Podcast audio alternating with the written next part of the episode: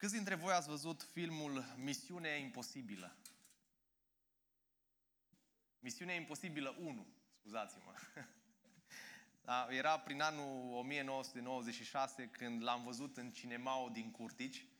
Aveam vreo 10 ani uh, pe atunci și eram efectiv impresionat să văd un film de acțiune.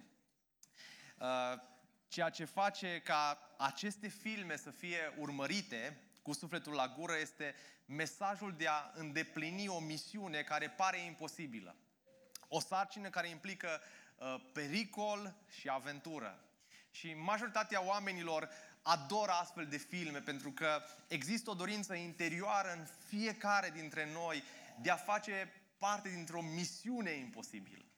Să fim la un loc de muncă cât mai solicitant, unde să ne punem în valoare abilitățile noastre. Și mesajul din seara aceasta l-am intitulat Misiune posibilă.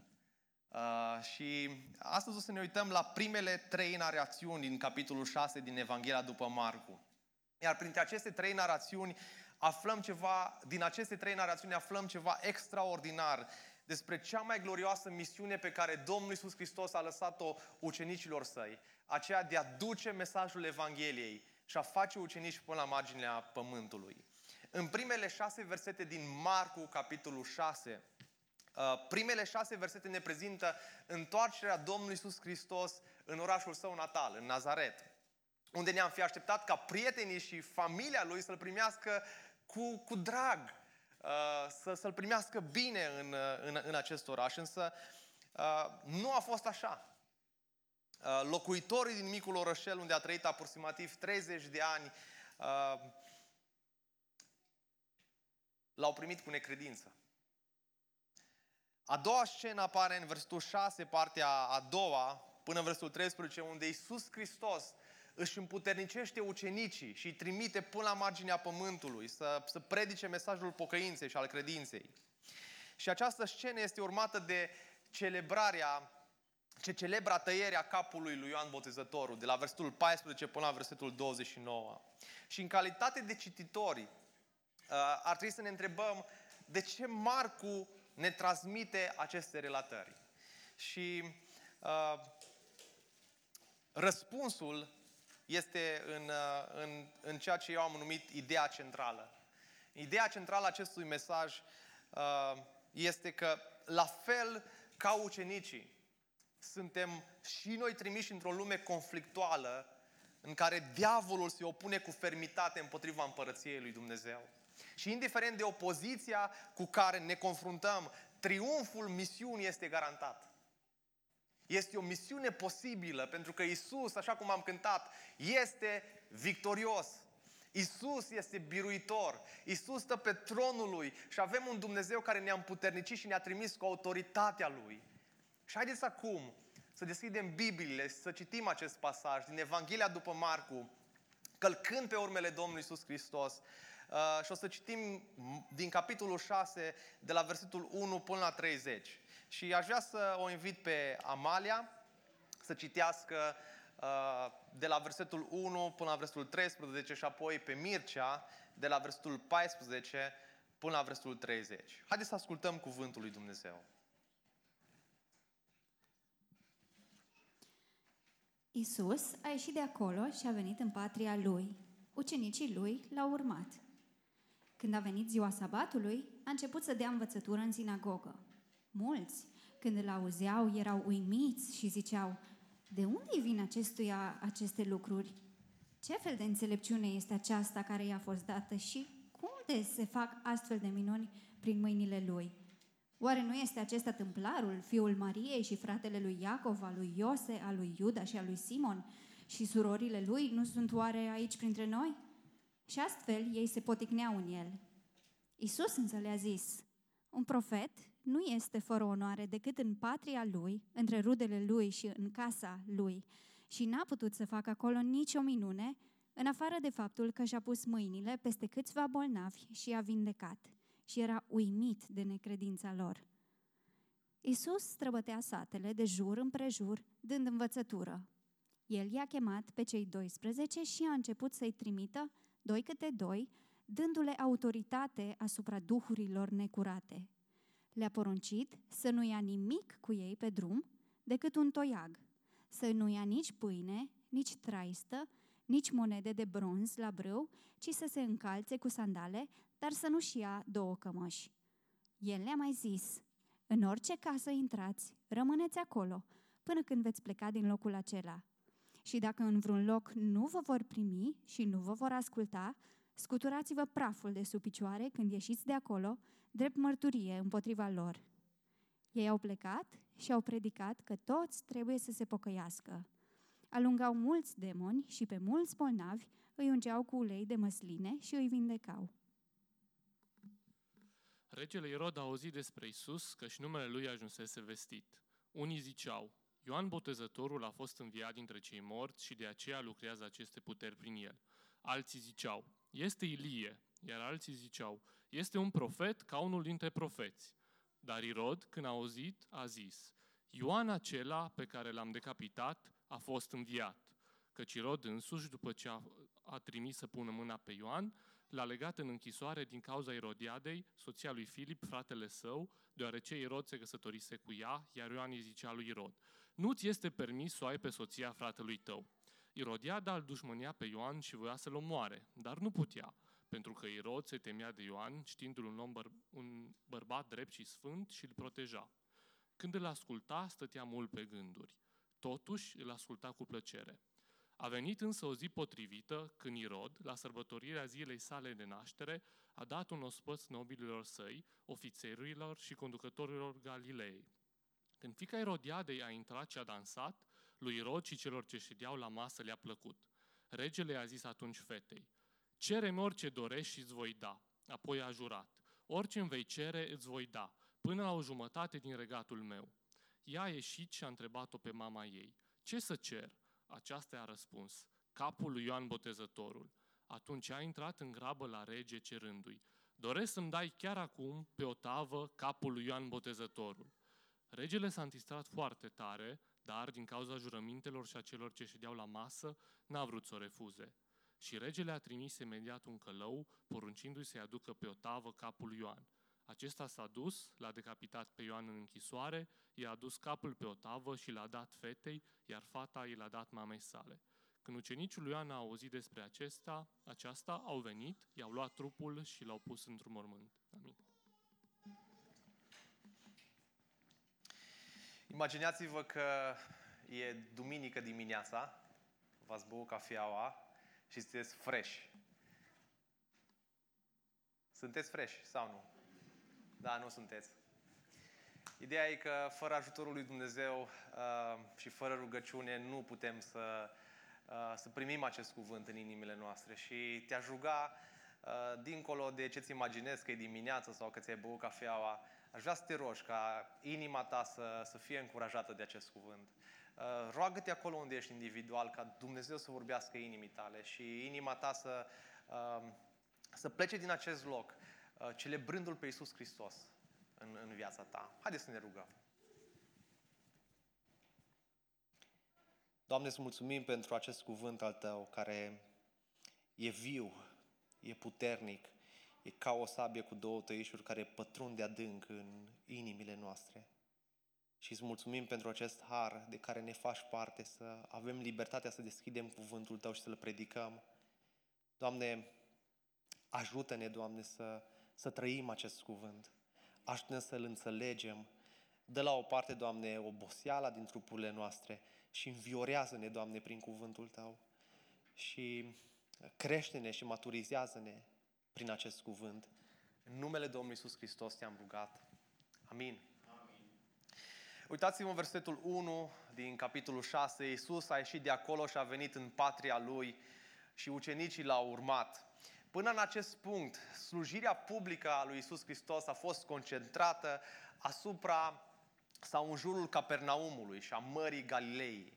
Și începând cu primul verset din capitolul 6, observăm că scena se schimbă. Marcu ne spune că Isus a ieșit din Capernaum și s-a dus acasă, în Nazaret. Uh, de la Capernaum, Isus a mers aproximativ uh, în jur de 32 de kilometri spre sud-vest, în, uh, în patria lui, în Nazaret, unde locuise, nu acolo s-a născut, noi știm că s-a născut în Betleem, uh, locuise în, în Nazaret aproximativ 30 de ani uh, și lucrase acolo. Nazaretul, așa cum, cum știm, era un sat mic, obscur. Vă aduceți aminte de replica lui Natanael, oare poate ieși ceva bun din Nazaret? Și uh, Natanael i-a spus lui, lui Filip, vino și, răspunsul lui Filip a spus, uh, vino și vezi. Nu ni se spune de ce Iisus a ales să se întoarcă în Nazaret. Posibil el a vrut uh, pur și simplu să, să fie alături de familia lui, uh, să petreacă cu, cu prietenii lui pe care îi cunoștea, îi iubea și chiar îi, uh, îi slujea și chiar vrea să-i slujească. Dar ce observăm? Că Iisus uh, pleacă în Nazaret și ucenicii lui, spune textul, l-au urmat era însoțit de ucenicii lui, um, întorcându-se ca un învățător rabin înconjurat de învățăceii lui, de, de ucenicii lui. Și aceasta este o lucrare, uh, o lucrare publică și el își pregătea ucenicii pentru propria lor misiune, uh, prin exemplu pe care Domnul Iisus Hristos îl, îl dădea. Uh, și aș vrea să, aș vrea să te întrebi în, în dimineața aceasta despre viața de ucenicie. Viața de ucenicie înseamnă să petreci timp cu ucenicul tău. Uh, și dacă, uh, dacă îți dai seama în, în după amiaza aceasta că stagnezi spiritual, aș vrea să te încurajez să intri într-o relație de ucenicie cu cineva din biserica ta locală, poate mai matur spiritual. Iar mai apoi, fă și tu la fel cu o altă persoană, investește-te într-un mod uh, intențional în, în acea persoană. Roagă-te cu el, uh, citește Scriptura împreună, crește spiritual împreună. Și chiar dacă nu avem grupuri mici pe, pe perioada verii, uh, vă încurajez, așa cum a făcut Domnul Isus Hristos, să călcați pe urmele Lui, să aveți ucenici lângă voi, poate duminica dimineață, dacă nu ne întâlnim, să aveți libertatea să ieșiți la o cafea în centru împreună. Uh, și nu numai să savurați o cafea bună, dar să vă rugați unii pentru alții, să împărtășiți durerile, provocările. Um, și uitați-vă în versetul 2. Când a venit ziua sabatului, a început să dea învățătură în sinagogă. Mulți când îl auzeau erau uimiți și ziceau, de unde îi vin acestuia aceste lucruri? Ce fel de înțelepciune este aceasta care i-a fost dată și cum de se fac astfel de minuni prin mâinile lui? Știm de la evanghelistul Luca că participarea la sabat era un obicei în, în viața Domnului Isus Hristos. Dar cu această ocazie el a făcut mai mult decât să stea în congregație, în mulțime. El a învățat oameni. Uh, poate părea ciudat pentru noi cum de rabinul din acea, în acea vreme nu dădea el învățătură, dar așa cum am observat în urmă cu câteva duminici în Marcu capitolul 1 cu 23, dacă nu greșesc, Uh, știm că orice uh, bărbat adult putea să se ridice în mijlocul sinagogii și să dea învățătură. Și asta vedem că face Domnul Isus Hristos. Învățătura lui Isus a lăsat o, o impresie uh, distinctă și mulți auzindu-l au rămas uimiți. Am văzut și în Marcu capitolul 1 că el dădea învățătură cu putere. Și acești oameni au pus câteva întrebări. Trei întrebări de data aceasta defăimătoare despre originea lui Isus pe care oamenii din Nazaret le-au pus imediat după ce uh, l-au auzit predicând în sinagogă. De unde vin acestuia aceste lucruri? Se referă la învățătura pe care Domnul Isus Hristos o, o, o dădea. De unde are această învățătură? Ce fel de înțelepciune este aceasta care a fost dată? De unde vine originea înțelepciunii acestui om? Cum de se fac astfel de minuni prin mâinile lui? cum de el poate și noi nu putem? Și a existat un element unic pentru uimirea oamenilor din, din, din Nazaret. Oamenii au fost surprinși să-l, să-l audă pe Iisus predicând ca un rabin. Și evident, um, n-a fost antrenat la picioarele unui rabin. Nu a avut teologie. Oamenii îl știau și cea mai mare problemă când stai într-un sat de 100-200 de oameni este că toată lumea te cunoaște. Și Nazaret, aproximativ în acea perioadă, erau uh, cel mult 500 de oameni. Și oamenii aceștia știau pe Iisus Hristos. Au trăit cu El în acel sat. Uh, au umplat cu El, cunoșteau părinții. Știau că nu a studiat sub niciunul din mari rabini ai vremii. A fost pur și simplu șocați că el a intrat în sinagogă și a început să dea învățătură fără să aibă uh, acreditările corespunzătoare, dacă putem să spunem așa. Observați pe versul 3. Oare nu este acesta tâmplarul? Observați că nu spune fiul tâmplarului. Tâmplarul. Iisus era cunoscut ca un băiat care a crescut în Nazaret și a lucrat ca și, ca și dulgher, ca și constructor. Dar în acele vremuri, tâmplarii nu aveau prea mult prestigiu. Nu erau sus pe scara, uh, uh, pe scara statutului. Uh, erau considerați muncitori modești. Așa că oamenii s-au uitat la Iisus și au zis, ce face dulgherul, ce face tâmplarul acesta aici, în sinagogă? El ne dă învățătură. Observați, nu este el fiul Mariei? Conform obiceiurilor evreiești, un om nu era identificat ca și fiu al mamei sale. Chiar dacă era ea văduvă, cu excepția cazului în care această formă de adresare era o insultă. Și din nou oamenii aceștia îl insultă pe Domnul Isus Hristos. Cuvintele lor pline de insult arată de asemenea că ei știau că era ceva neobișnuit legat de nașterea Domnului Isus Hristos. Nu este el tâmplarul, nu este el fiul Mariei, nu este el fratele lui Iacov, al lui Iose, al lui Iuda și al lui Simon și surorile lui nu sunt oare aici printre noi?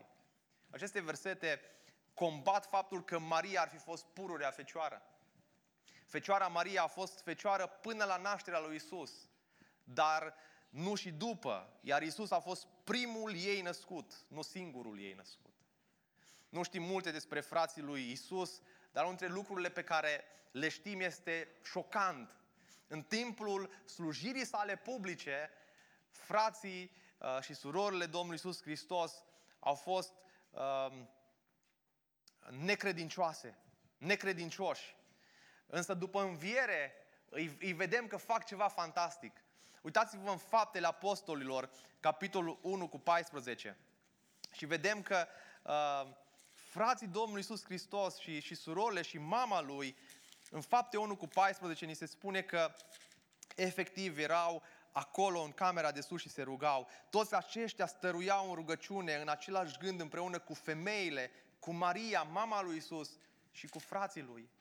Ceva s-a schimbat în viața lor și uh, vedem lucrul acesta. Chiar fratele său Iacov a devenit conducătorul bisericii din Ierusalim și a scris cartea Iacov din Noul Testament. Dar în acest moment, când Isus s-a întors la Nazaret, proprii săi frați și surori nu l-au înțeles și nu l-au sprijinit.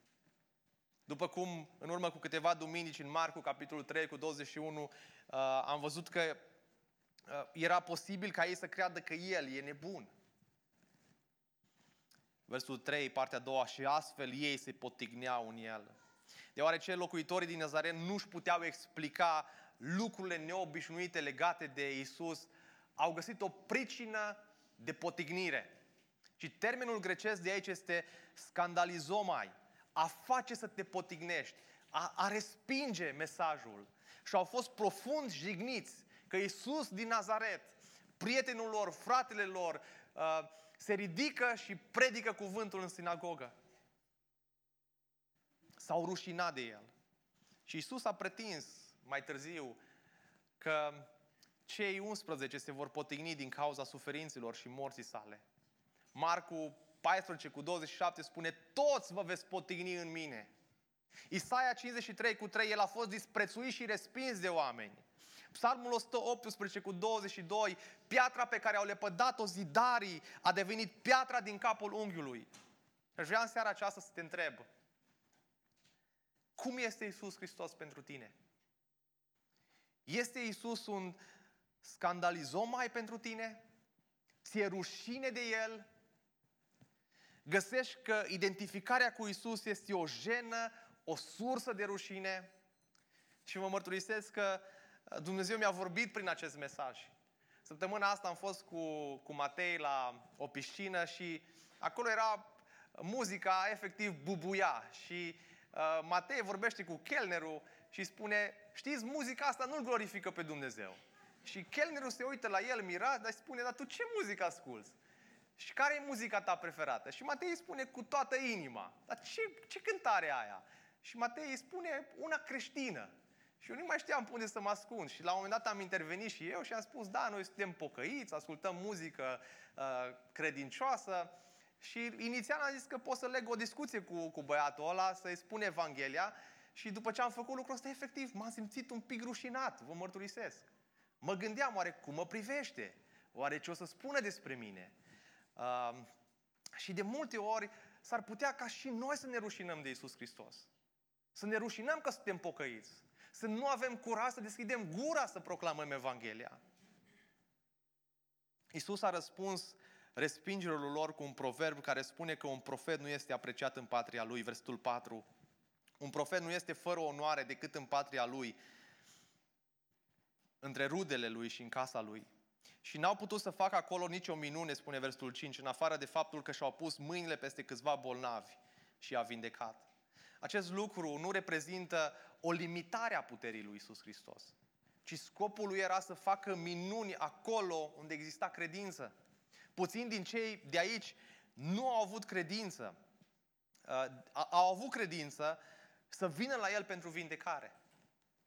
Și erau uimit de necredința lor. Chiar și Isus Hristos era uimit de încăpățânarea lor de a nu crede uh, că înțelepciunea și puterea lui venea de la Dumnezeu, că El este Fiul lui Dumnezeu.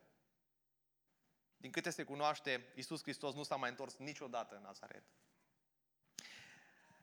Nu era surprins de necredința oamenilor, ci de faptul în care îl respingeau în timp ce pretindeau că știau totul despre el. De fapt, nu știau totul despre el. Ei spuneau, rațiunea noastră ne spune că acest om nu poate fi cine pretinde că este.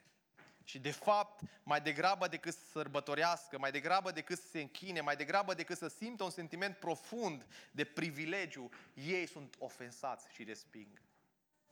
M-am întrebat uh, în timp ce lucram la acest mesaj și aș vrea să te întreb și pe tine. Uh, dacă erai acolo în sinagogă Imaginează că ești în sinagogă și chiar acum Hristos, Domnul, deschide sulul, nu, nu știm din ce uh, predică, uh, din, din ce citea sau de unde a, a citit, probabil mulți spun că din Isaia 53 și um, Luca chiar ne spune lucrul ăsta. Dar ce ai fi spus tu? Erai nazarinian, știai familia, știai cu ce se ocupă, ce ai fi răspuns tu? Așa să te întreb foarte specific. Viața ta este modelată de credința în Domnul Isus Hristos sau de necredința în El? Sau există o altă autoritate în viața ta? Și în seara asta poate ești aici și te lupți cu necredință. Poate în detalii mici. Necredința că Isus Hristos nu este Fiul lui Dumnezeu. Necredință că dacă îți deschizi gura să-L mărturisești pe Domnul Isus Hristos, uh, oamenii nu se vor pocăi, oamenii nu se vor întoarce la Isus Hristos. Necredință că Evanghelia nu poate să-i mântuiască pe copiii tăi. Necredință că Evanghelia nu poate să schimbă căsnicia ta. Necredință că Dumnezeu nu-ți va dărui partenerul de viață pentru care te-ai rugat atâția ani. Frumusețea este că jertfa lui Isus Hristos poate cuceri necredința ta. Indiferent cum s-ar numi ea. Aroganța că poți de unul singur. Mândria că te descurci fără Dumnezeu. Jertfa lui Isus Hristos poate cuceri necredința ta. Datorită jertfei Lui, nu trebuie să te simți vinovat. Nu trebuie să te simți rușinat sau fricos pentru slăbiciunile tale, pentru, poate pentru necredința ta. Ai fost iertat de sângele Domnului Isus Hristos prin credința în El. De aceea, Crede în El. Așa cum spunea cineva, cred, ajută necredinței mele. Oricare ar fi necredința ta, vină la Isus cu ea. El nu te va respinge. El nu te va ignora. Versetul 6, ultima parte, spune că Iisus străbătea satele de jur împrejur, dând învățătură. Și urmează a treia secțiune majoră din Evanghelia după Marcu, Uh, și se încheie în capitolul 8 cu 27 și 30 cu mărturisirea lui Petru că Isus Hristos este Fiul lui Dumnezeu, că El este Mesia. Și în această fază a lucrării lui Isus și-a îndreptat atenția mai mult asupra ucenicilor. Această secțiune, așa cum a zis și Dani duminica trecută, are o secțiune sandwich. Sau dacă nu prea îți place sandwich-ul, imaginează burgerul. Da? În care mi se prezintă trei relatări. Relatarea misiunii celor 12, de la versetul capitolul 6, de la versetul 7 la 13 și versetul 30 și 31, care este îndreptată de la, este întreruptă de la relatarea morții lui Ioan Botezătorul, ceea ce indică faptul că moartea lui Ioan, mesagerul său, nu a redus la tăcere mesajul lui Isus Hristos. Nu i-a speriat pe ucenicii Domnului Isus Hristos. Iar mesajul lui Isus avea să fie proclamat de urmașii lui. Observați destul 7 că Isus Hristos i-a chemat pe cei 12 și a început să-i trimită doi câte doi, dându-le autoritatea asupra duhurilor necurate. Pentru prima dată, ucenicii lui Isus nu numai că sunt martori ai lucrării uh, împărăției, ei sunt chemați să participe la lucrarea împărăției lui Dumnezeu. Și este un moment foarte semnificativ, deși chemarea lor este foarte uh, unicată și foarte specială, aceasta este și începutul chemării lui Dumnezeu către poporul său, către biserica sa răscumpărată. Și dacă ești copilul lui Dumnezeu, nu numai că ai fost binecuvântat să vină împărăția lui Dumnezeu prin credință și pocăință, dar El te și trimite să faci ucenici. Iisus observăm că îi trimite. Și când Marcu scrie că El a început să-i trimite, El folosește forma verbală a substantivului grecesc apostolos, cel trimis, de la care obținem cuvântul uh, apostol. Și atunci când citim în Noul Testament despre ucenici și apostoli, nu e așa că avem tendința de a crede că cele două cuvinte sunt, uh, sunt sinonime. Ei bine, nu e așa. Un discipol sau un ucenic este un elev care învață de la profesorul lui și un apostol este cel care este trimis de, de învățătorul lui sau de stăpânul sau cu propria lui autoritate și merge în numele stăpânului. Și această distinție este extrem de importantă pentru noi, deoarece în Noul Testament ne spune că profeții și apostolii sunt temelia bisericii și nu mai putem să punem o altă temelie. Efesen 2 cu 20, fiind zidiți pe temelia apostolilor și profeților, piatra din capul unghiului, unghiului fiind Isus Hristos. Și în acest context, uh, mulți spun că Pavel, nu e așa important ce spune Pavel, ce spun apostolii, uh, mai ales când vorbește acolo despre familie, despre soții, cum ar trebui să fie ele, și el nu are autoritate, nu vorbește din partea lui Dumnezeu. Pavel să-și vadă de treaba lui, noi ascultăm doar de Domnul Isus Hristos. Ei bine, nu e așa. Dumnezeu le-a dat autoritate apostolilor să meargă, să vorbească ca din partea lui Dumnezeu. Dar astăzi avem cuvântul lui Dumnezeu care ne vorbește și ne învață și trebuie să luăm în serios, în întregime. Observăm că Dumnezeu le dă autoritate. Marcu ne spune că Isus le-a dat autoritate asupra duhurilor necurate. Versetul 7, partea, partea a doua. Și cuvântul tradus aici, autoritate, este unul pe care l-am întâlnit deja în Marcu este exuosia, care uneori este tradus cu putere și alte ori este tradus cu autoritate. Această putere și autoritate de a scoate demoni urma să adevărească mesajul propovăduit de ei. Și observăm că misiunea este posibilă datorită autorității pe care Domnul Iisus Hristos le-o dă. Dar nu numai că le dă autoritate, observăm că Iisus își instruiește ucenicii.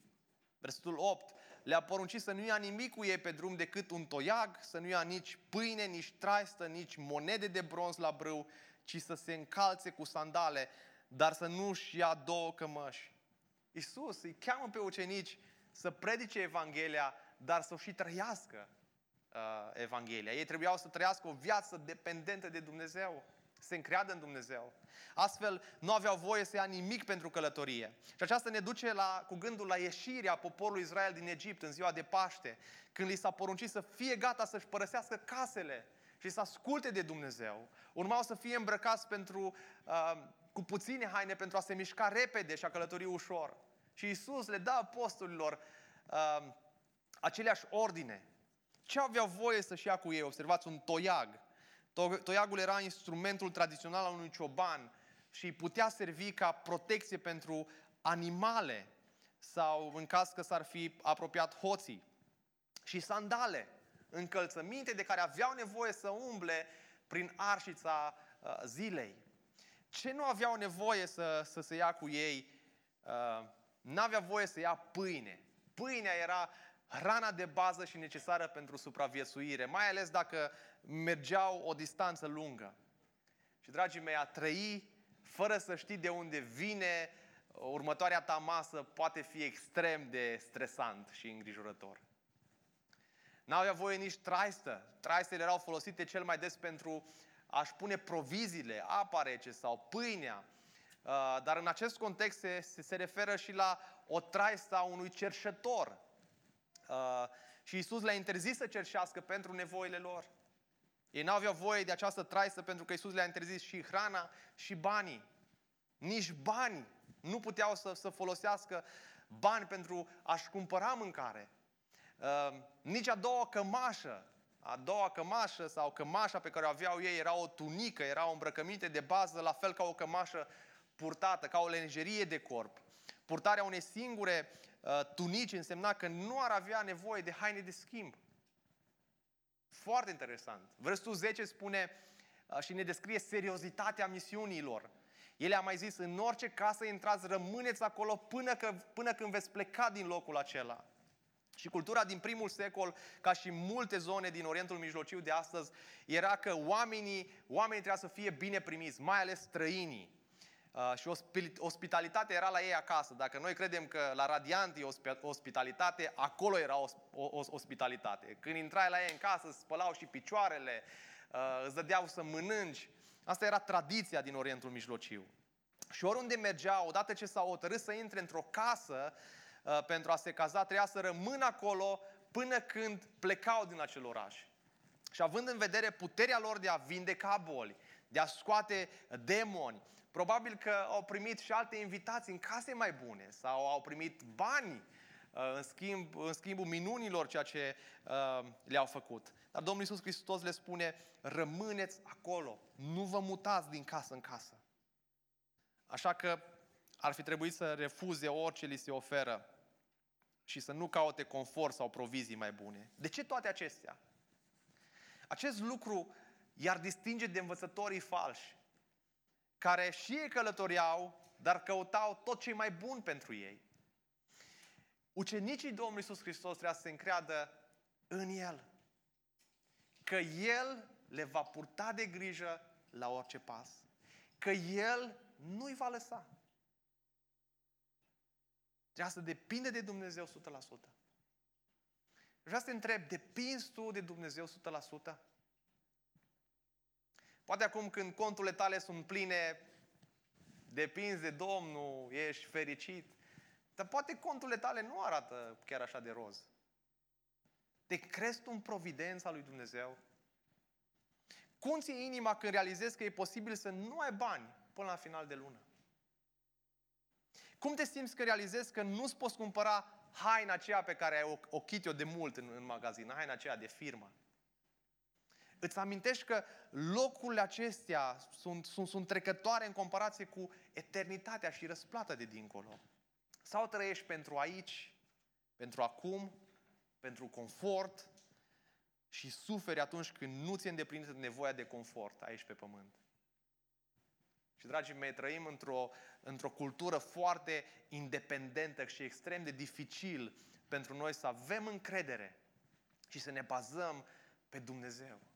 Să ne bazăm unii pe alții. Vrem să facem lucrurile singuri.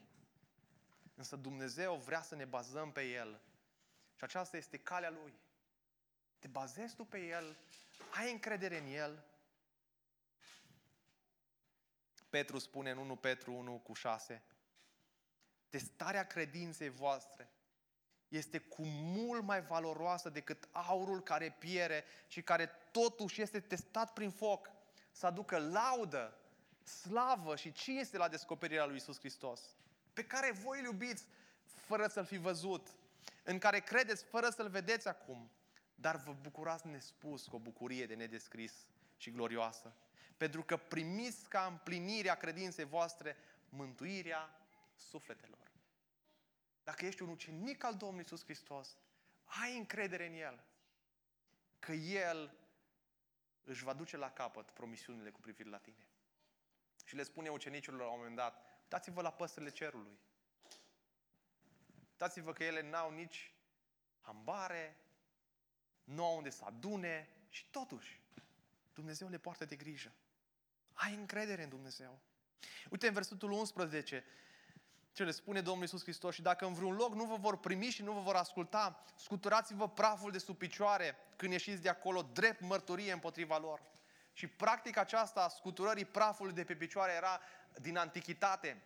Evrei credincioși ai, uh, evrei credincioși ai legii făceau acest lucru când plecau uh, pe un teritoriu neevre, străin, pentru a arăta că se disociau de acel loc. Și această acțiune avea să transmită evreilor care auzeau mesajul ucenicilor, dar nu voiau să-l accepte, că se purtau, că se purtau ca niște păgâni respingându-L pe Iisus Hristos. Sunteți la fel ca păgânii dacă nu ascultați de Domnul Iisus Hristos. Această acțiune a simbolizat judecata lui Dumnezeu asupra păgânismului. Versul 12, ei au plecat și au predicat că toți trebuie să se pocăiască. Ăsta era mesajul lui Ioan Botezătorul, ăsta era mesajul Domnului Iisus Hristos. Pocăiți-vă și credeți în Evanghelie. Dacă nu vă veți pocăi, toți veți speri. Așadar, pocăința trebuie să fie o realitate în viața oricărui om care aspiră la viața veșnică. Astfel, acel om va peri pe veci. Și nu era un mesaj de transmis ușor. Să le spui oamenilor că nu sunt pe calea cea bună, că sunt păcătoși, că sunt greșiți. Și trebuie să se întoarcă la Dumnezeu, trebuie să se pocăiască. Dacă nu, mânia lui Dumnezeu va veni peste ei. Ce este pocăința? Pocăința, dragii mei, este un har al Duhului lui Dumnezeu, prin care un păcătos este zmerit în interior și reformat într-un mod vizibil în exterior. Și pentru a detalia, trebuie să știi că pocăința este un medicament spiritual format din șase ingrediente și nu o să intru în ele, doar o să le enumăr. Un prim ingredient sau un prim aspect este conștientizarea păcatului. Să conștientizezi că ești păcătos și numai Duhul Sfânt al Dumnezeu te poate conștientiza că ești păcătos. Să uh, ai acea întristare din cauza păcatului. Să mărturisești păcatul. Să, să, să te rușinezi de păcatul din viața ta. Să ai ură față de păcat. Și să părăsești păcatul cu ajutorul Duhului lui Dumnezeu. Și asta era mesajul pocăinței. Și, dragii mei, noi toți avem nevoie de pocăință. Indiferent de câți ani suntem uh, la viața de credință, în fiecare zi trebuie să ne pocăim.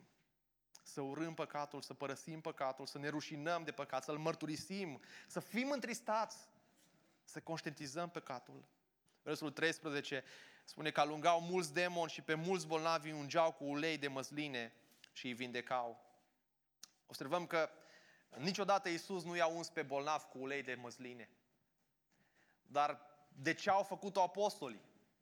În Vechiul Testament, uleiul de măsline era folosit pentru a simboliza prezența și autoritatea lui Dumnezeu, în special în ungerea preoților și a regilor. Vedeți Exod 30 cu 22 sau 1 Samuel 16 cu 13. Apostolii, deci, i-au uns pe bolnav cu ulei pentru a simboliza faptul că autoritatea lor venea de la Dumnezeu și nu de la ei înșiși. Nu ei erau sursa puterii, ci doar un canal era sursa puterii care venea de la Dumnezeu, ci doar ei erau un canal. Aceste semne certificau că mesajul era de la Dumnezeu. Și nu minunile erau un scop în sine, ci mesajul care putea să schimbe viața omului. Dragii mei, costurile uceniciei presupune mult sacrificiu. Și nu la întâmplare, Marco așează următoarea relatare a lui Ioan Botezătorul aici.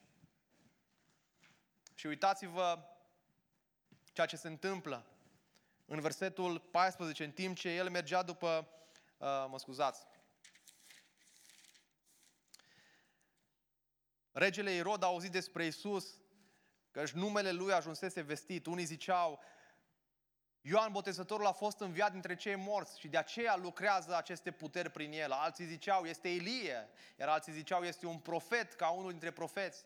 Dar Irod, când a auzit, a zis, Ioan, acela pe care l-am decapitat, a înviat. Căci Irod însuși, după ce a trimis să pună mâna pe Ioan, l-a legat în închisoare din cauza Erodiadei, soția lui Filip, fratele său, deoarece Irod se căsătorise cu ea.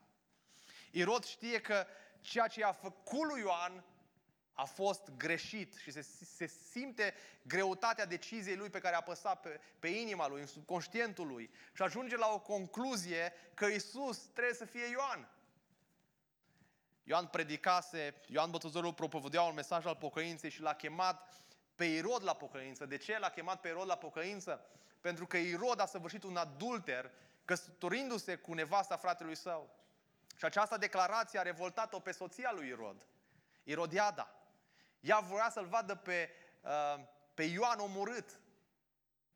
În ciuda vieții lui imorale, Irod era fascinat de Ioan. Observați ce spune versetele. Chiar îi făcea plăcere să-l asculte. Totuși, Irodiada a găsit o ocazie pentru a duce la capăt planul ei criminal. Ocazia a fost ziua de naștere a lui Irod, când el a dat un ospăț, o serbare fastoasă în cinstea conducătorilor Galilei. Irodiada o trimite în mod deliberat pe fica ei în camera banchetului ca să danseze. Și Irod a fost încântat de dansul ei. Și a plăcut mult. Și a spus, cere orice și îți voi da. Și câteva minute, capul lui Ioan Botezătorul a fost dus pe un platou. Un ucenic al lui Isus este gata să plătească cu prețul vieții de dragul Domnului Isus Hristos. Scripturile sunt clare că atunci când ascultăm de Domnul Isus Hristos, vom și suferi ca Domnul Isus Hristos. Vom suferi ca apostolii. Dar știm și că, deși putem fi disprețuiți de oamenii din jurul nostru, de împărați, de regi, vom domni împreună cu regele nostru pentru totdeauna. Oricât de grea ar fi viața ca ucenic, oricât de multe pietici vom avea, când ucenicii lui Ioan au auzit despre aceasta, versetul 29, au venit, i-au luat trupul și l-au pus într-un mormânt. Observați frumusețea că Ioan n-a mai apucat să se întoarcă la Domnul Isus Hristos. Dar ucenicii au avut ocazia să se întoarcă din nou la Domnul Isus Hristos, versetul 30. Apostolii s-au adunat la Isus și au istorisit tot ce făcuseră și tot ceea ce învățaseră pe oameni. Acest pasaj, dragii mei, din Marcu, capitolul 6, nu este doar un tratat de istorie, acest pasaj este scris pentru a ne echipa să fim ceea ce Dumnezeu ne cheamă să fim. Și să facem. Și un prim lucru pe care îl învățăm din aceste versete despre Ioan Botezătorul și moartea lui este că păcatul nu te conduce niciodată într-o direcție bună. De aceea nu te juca cu păcatul. Păcatul întotdeauna duce la distrugere. Și poate că ești departe de uh, de Irod și Irodiada, de ce au făcut ei, dar pășești mereu înspre acele granițe care sunt în afara voii lui Dumnezeu. De aceea nu te juca cu păcatul. Cuvântul lui Dumnezeu spune în Galaten 6 cu 7, nu vă înșelați, Dumnezeu nu se lasă să bajocorit. Ceea ce seamănă omul, aceea va se cera. Cine seamănă în firea lui pământească, va se cera din firea lui pământească. Putrezire, dar cine seamănă în Duhul, va se cera din Duhul viață veșnică. Probabil că au fost în săptămâna aceasta momente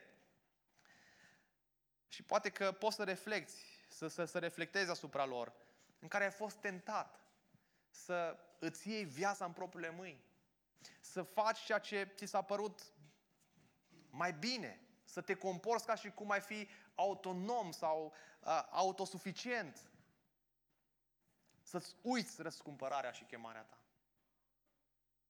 De aceea, dragul meu, te chem să vii la El, să te pocăiești în seara aceasta. Un al doilea lucru pe care îl învățăm este că Dumnezeu este suveran peste viața ta. Moartea lui Ioan Botezătorul nu a fost o surpriză pentru Domnul Isus Hristos. Dumnezeu n-a fost șocat când a văzut capul lui Ioan Botezătorul pe acel platou. Viața acestui om drept a fost rânduită de Dumnezeu. A fost rânduită ca el să pregătească calea lui Isus Hristos. A fost rânduită ca el să rostească acest mesaj al pocăinței în fața regelui.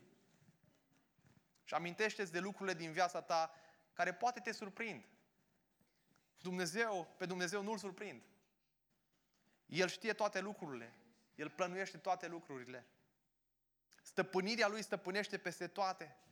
Și de multe ori suntem șocați de anumite evenimente pentru că nu suntem noi suverani. Și nu știm de ce îngăduie Dumnezeu acele planuri. Și nu există nimic mai mângâietor pentru viața unui credincios decât suveranitatea lui Dumnezeu. Să știe că este în mâna lui Dumnezeu. Că viața tuturor oamenilor este în mâna lui Dumnezeu, spune Iov 12 cu 10.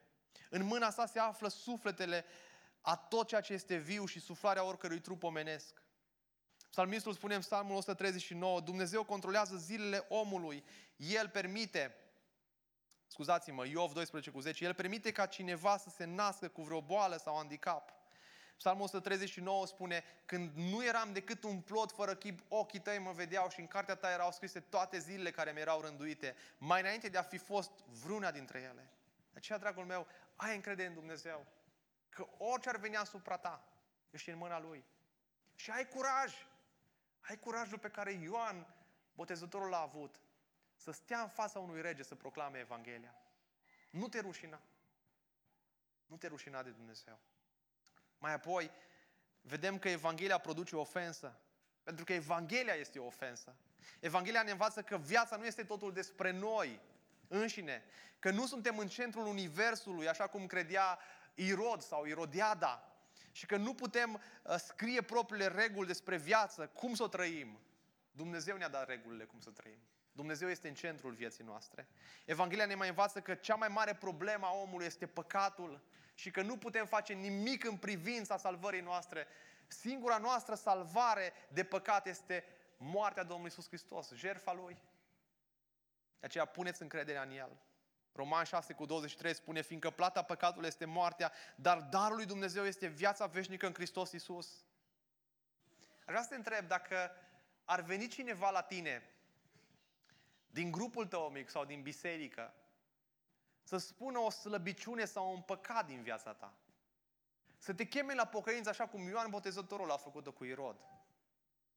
Nu e așa că greu am spune, mulțumesc mult, da, sunt un păcătos. Trebuie să mi se amintească de asta din nou și din nou. Cât de binecuvântate să am așa frați și surori care să-mi spună despre păcatul din viața mea. De asemenea, dacă partenerul de viață ți-ar spune că ai greșit, nu așa că cu greu ai recunoaște greșeala, fără să accentuezi faptul că greșelile ei sunt mai accentuate decât ale tale. Dacă părinții tăi te-ar trage de mânecă cu privire la situația, poate când nu l-ai onorat pe Dumnezeu, cum ar reacționa?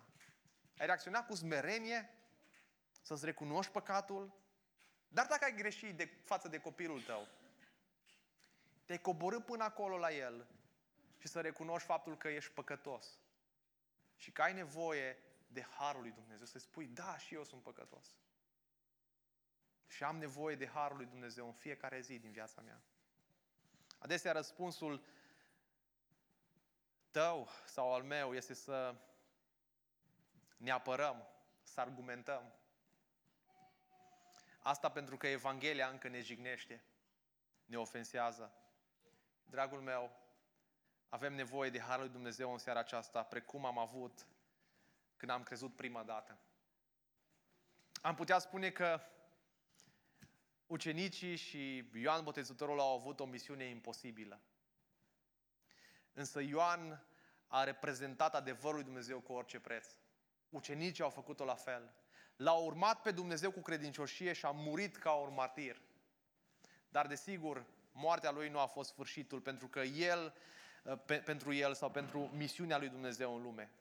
Ioan a deschis calea lui Isus, iar moartea lui a prefigurat moartea lui Isus Hristos. Și datorită morții și învierii lui Isus avem speranța vieții veșnice și un mesaj pentru care merită, dragii mei, să murim. Merită să murim. Ești tu gata, ești un ucenic adevărat al lui Isus Hristos, care ești gata să mor pentru acest mesaj al Evangheliei, așa cum apostolii au făcut-o, așa cum ucenicii au făcut-o, așa cum alții au fost tăiați în două cu fierăstrăul. Nu știm ce vremuri vor veni peste noi ca biserica. Dar întrebarea, ești tu gata să fii un ucenic devotat? Să fii gata să spui Evanghelia chiar cu prețul vieții, a morții, așa cum Ioan Botezătorul a făcut-o. Isus a dat bisericii sale o misiune.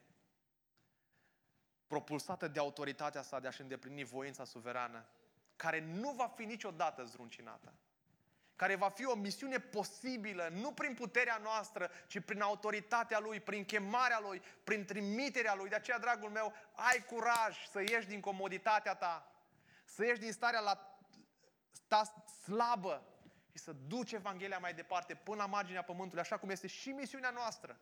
Vrem să-L glorificăm pe Dumnezeu prin facerea de ucenici.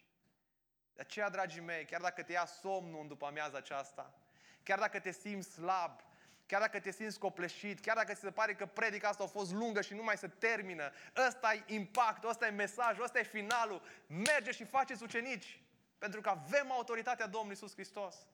Dincolo de slăbiciunea noastră, avem puterea Lui la lucru.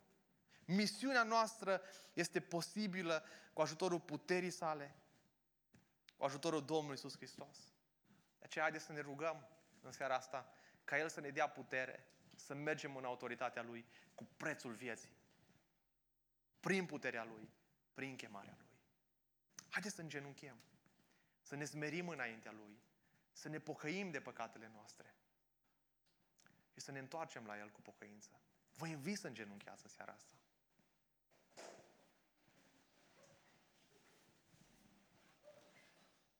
Și poate să fie un moment al pocăinței noastre, ca și biserică, ca și indivizi.